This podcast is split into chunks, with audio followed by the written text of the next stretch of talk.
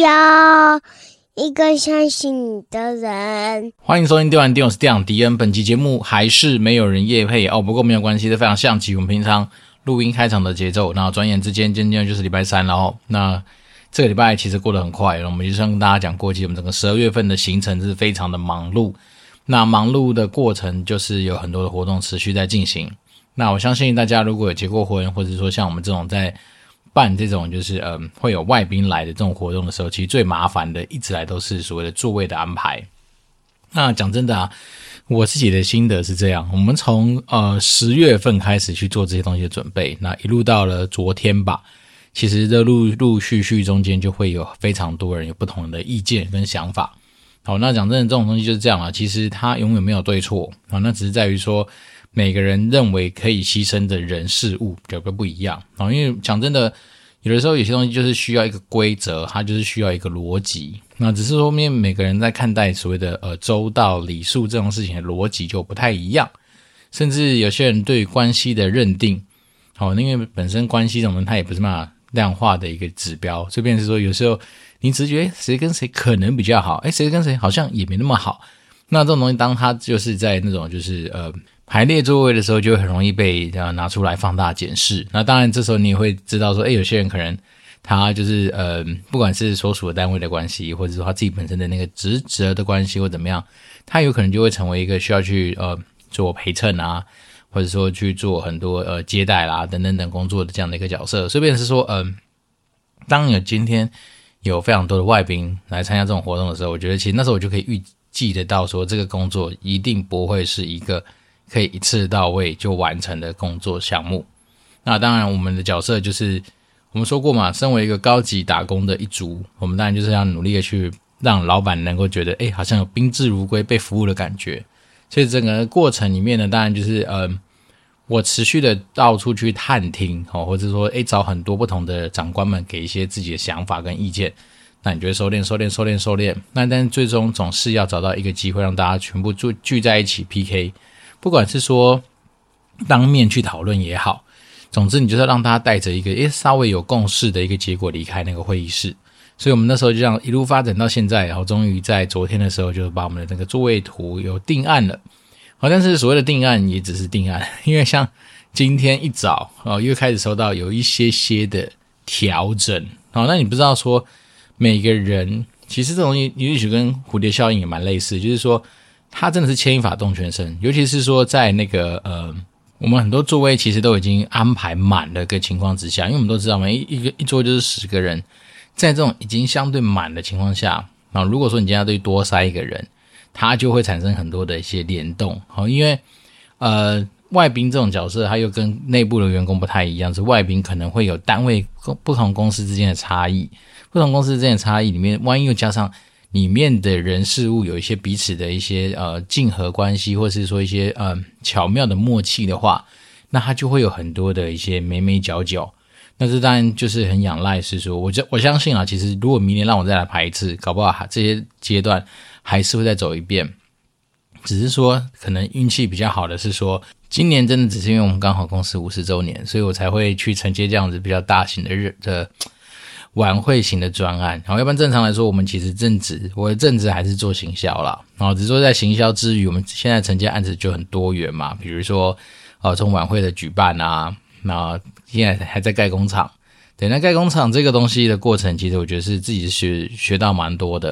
然后，因为毕竟。你可能从规划开始就会是很多的东西要讨论，像我们前的节目也跟大家聊过，说我们在整个规划的过程里面，其实确实遇到非常多的波折啊。那那还好，当然都会我们要去杠杆一些，就是呃有经验的前辈们的一些呃知识传承，然后甚至说包括说你可能就是要去跟厂商透过很多次的那种呃询问啊、交流啦，各方面东西去把。可能你不是非常懂的东西，你就会去把它被培养起来。那这东过过程当然就是仰赖说，哦，也许真的是要有一些学习的能力啊，要有一些什么，嗯，怎么讲，逻辑性吧。因为毕竟很多时候你面对新的东西，你可能之前完全没有经验，但是你可以透过很多逻辑的推敲，或者说至少你心中会抓一把尺嘛。那怎么样在那个尺上面游走，然后符合到你期待的样子的话，那当然就会是一个比较好的一件事情。对，那么就是像我们以前常说的，其实有时候跨领域的一个工作经验，哦，其实有时候也不见得是这么好去培养啦。那我们只能说那时候就当然就是运气好与不好很难说，反正就是在一个临危受命的情况之下，你去承接这样的专案，然后让这专案这样持续往下走。那其实走久了，你大概也会知道说，哦，原来有些东西在夹缝中之中，你就会变成出你可以去处理的样子。那整个过程来说的话，我觉得其实嗯，现在回想起来是。还蛮万幸的，今年至少我们让我们的那个工厂已经开始在盖了嘛。那前阵子除了在做填土这些就是非常基础中的基础的一些项目之外，那现在开始就已经把桩都打得差不多了。对，那只是我才知道说，哦，原来打桩这种东西，它其实是利用一种原理，就是说为什么要打桩？哦，为什么打的是基桩？为什么要打基桩？就是因为你在那个整个土壤上面，你之后会去种你的建筑物嘛。那你之所以打基桩，就是利用基基桩。去增加它跟地面的那个哈，别人本来土层的那个摩擦力，然后这些基柱呢，它之后就会把它给截截断，变成是你未来去支撑那个建筑物那个所谓的承台的一个基础。好，所以变成说我们之前打桩，像我们这个工厂一路打了嗯八百多支的基桩，好，所以你就知道它的那个范围跟它的量其实真的不小，而且打桩的过程其实蛮有趣的，它就是用打桩机，就是一台打桩车，然后就把那个。用水泥哦，已经预制好的那个基桩就拿来，然后开始往地下打。根据当时候可能你建筑图会画的那个什么基桩点位，然后去打。那有的点位可能就是要打个四支、五支、六支、八支都有可能。然后就是用这样的方式去把它那个当下的那个嗯需要完成的东西来完成。那基桩打完之后，他们就要进行一个叫做断桩的动作，就是说。你要把所有的基桩，它会切成同样的高度，那高度当然就根据你当时候这个厂区设定的高层啊。所谓高层，就是说你当时候决定好说，诶，这未来的建筑会长多高啊，它离地面多少公尺啊，等等这种高层来去作为它的一个计算的基础，然后就会把那个桩哦直接作为一个，但是你把它想象成就是切平的动作，把它给截断，然后截断之后呢，里面当然就露出什么钢筋条啊什么的，然后再来就是。会利用这个呃断好的基桩，接下来就会把那个承台，然后放上去，然后再就是跟上呃，他就绑那个钢筋嘛，然后再去跟那个所谓的地梁给连接在一起。那总之，这种呃地面下的工程其实是一个蛮吃嗯，第一个蛮吃业主良心的。因为说真的，我们在立路面上的东西，其实你未来它怎么盖，好，比如说它的那些什么钢构来之后怎么拼装，怎么拼接。其实你在路面上是很容易看得到的，而就算有发生问题，是很容易被发现。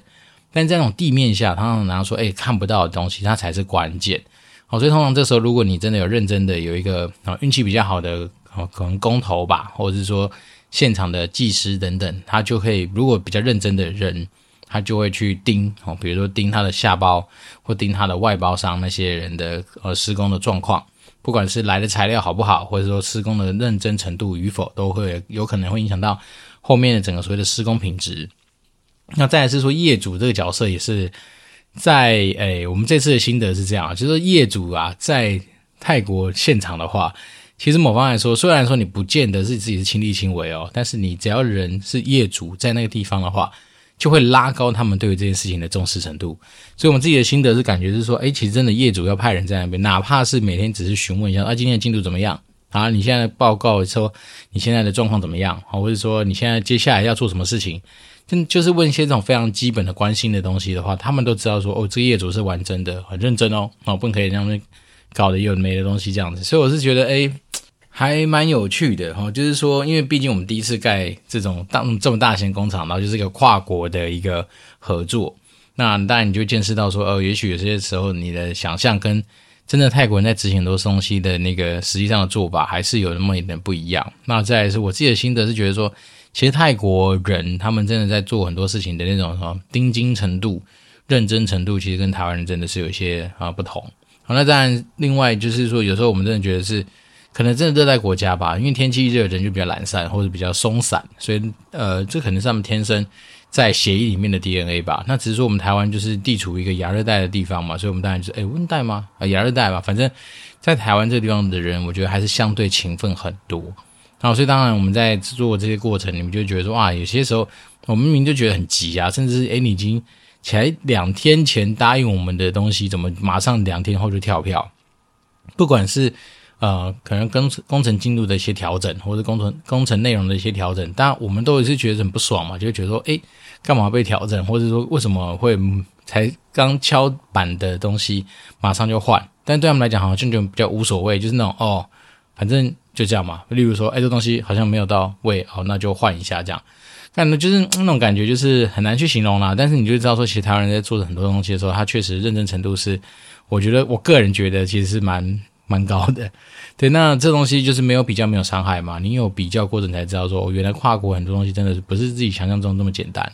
那当然，回想起以前自己也有跨国工作的经验啊，像那时候在上海旺旺嘛，那你是跟那个什么的祖国老铁儿们一起工作，那当然你就看到很多不一样的一些呃，怎么讲，工作上面的生态啦。我只能说，嗯。当然，我只能就我有限的经验来去做这些东西的分享。我只能说，我并没有觉得说，哦，中中呃中国大陆那边的人比较勤奋或比较懒散。我只能说，那边的人我能够理解到是他们对于那种竞争性来说的话，其实应该是比台湾人强一些些。然后是只会强一些些，是说他们对于呃自己权益的争取，其实我觉得他们身上蛮直接，而且蛮大方，而且蛮不演的啦。哦，因为像我们呃，我那时候嘛很早吧，大概。八大学毕业，然后就去那个呃广东省的东坑镇，呃东莞市里面的东坑镇，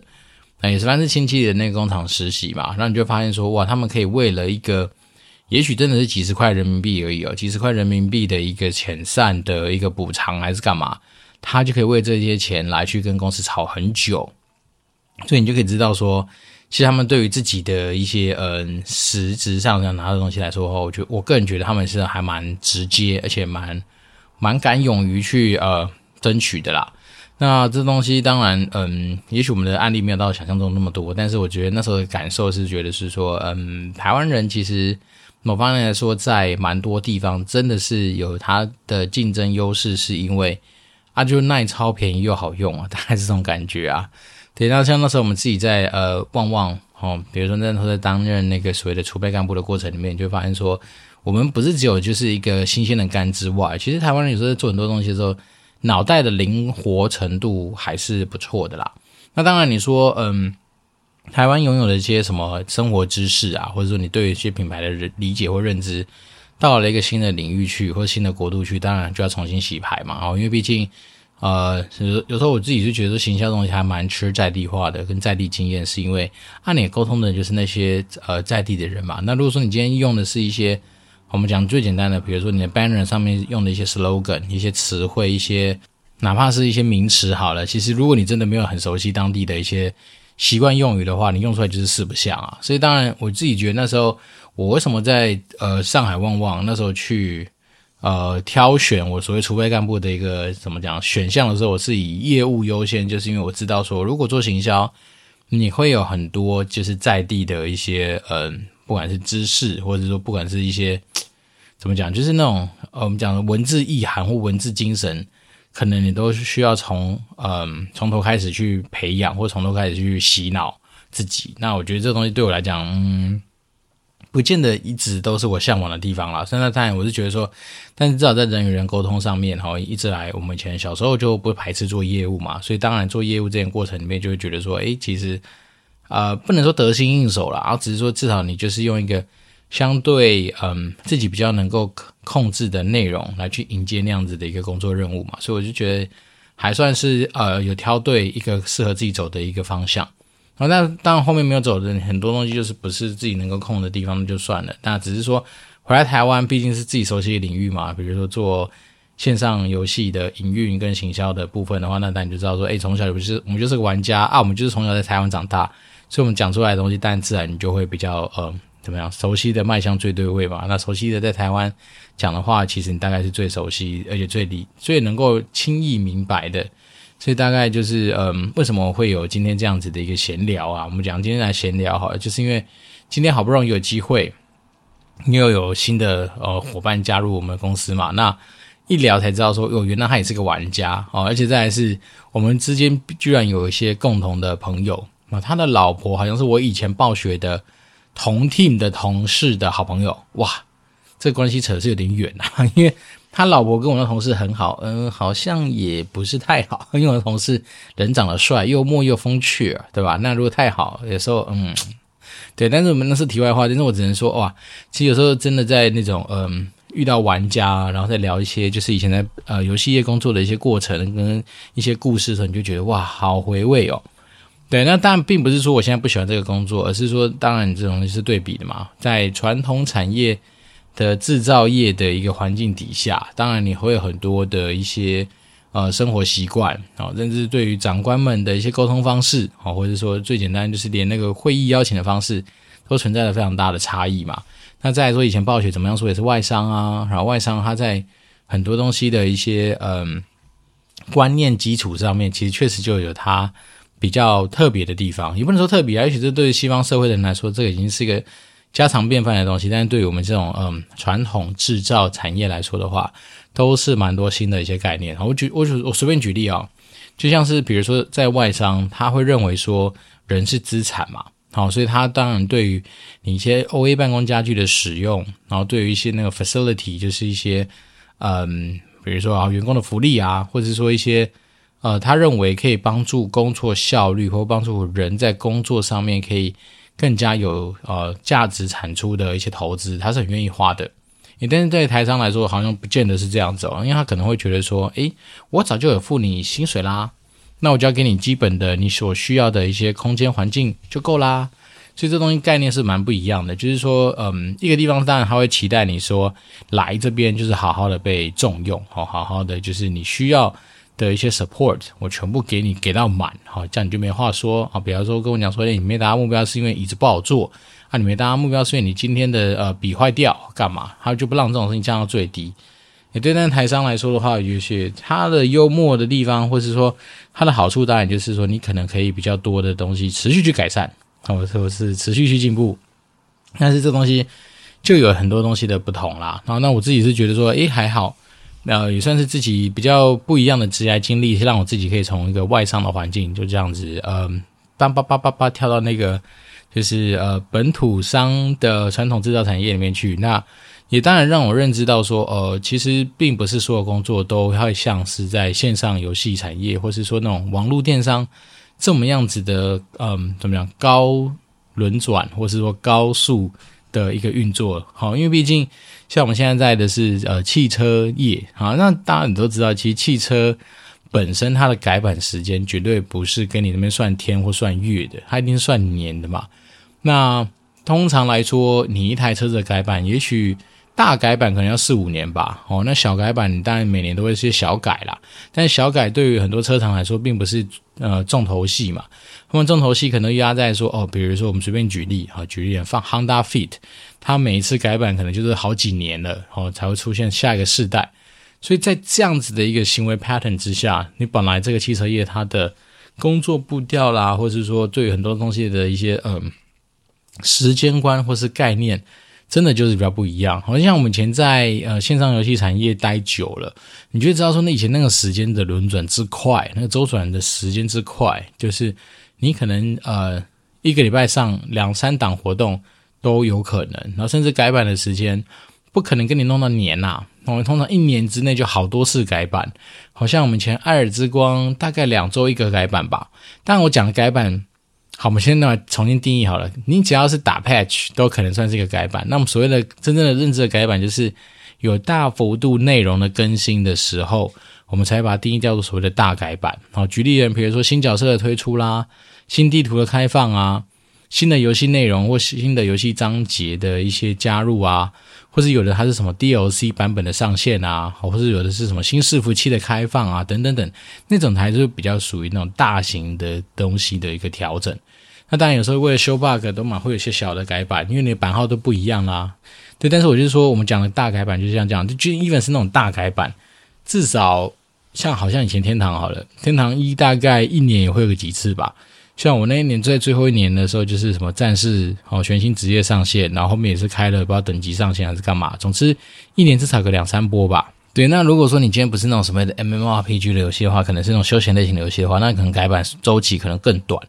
好，也许有的时候是呃两个月一次改版，好，那一年至少就六次嘛。那有时候是一季改一次版，那一年有四次，所以你就会发现说，其实，在这种地方，它的改版频率是非常长，呃，非常怎么样？非常常见的，而且非常快速的。